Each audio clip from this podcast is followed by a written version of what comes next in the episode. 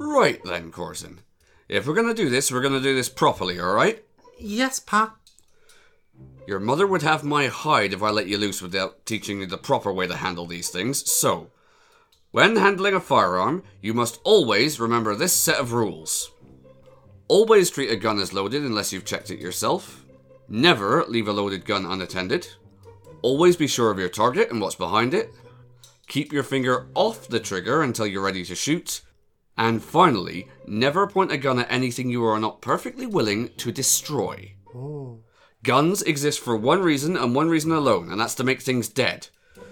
Short of magic, there's nothing better at it, understand? Yes, Pa.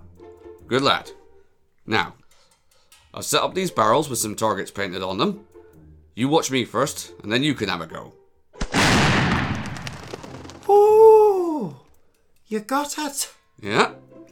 Not bad. Now, just give me a second to reload, and Can I have a go with the big one on your back? I don't think that's a good idea, Corzin. It's got a hell of a kickback, that one. It can blow a full grown man clean off his feet if he's not careful. I remember there was this one time where Norrit was out to hunt rabbits, and hey, hey, wait, wait, what, what you doing?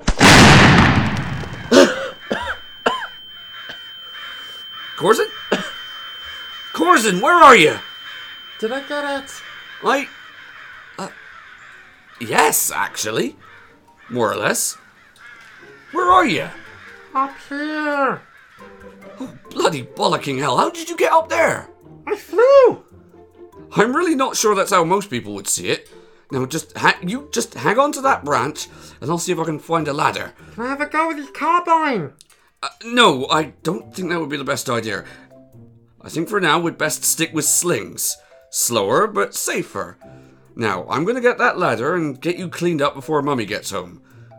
There's ice cream in this if you never breathe a word of it to her. Ooh, deal.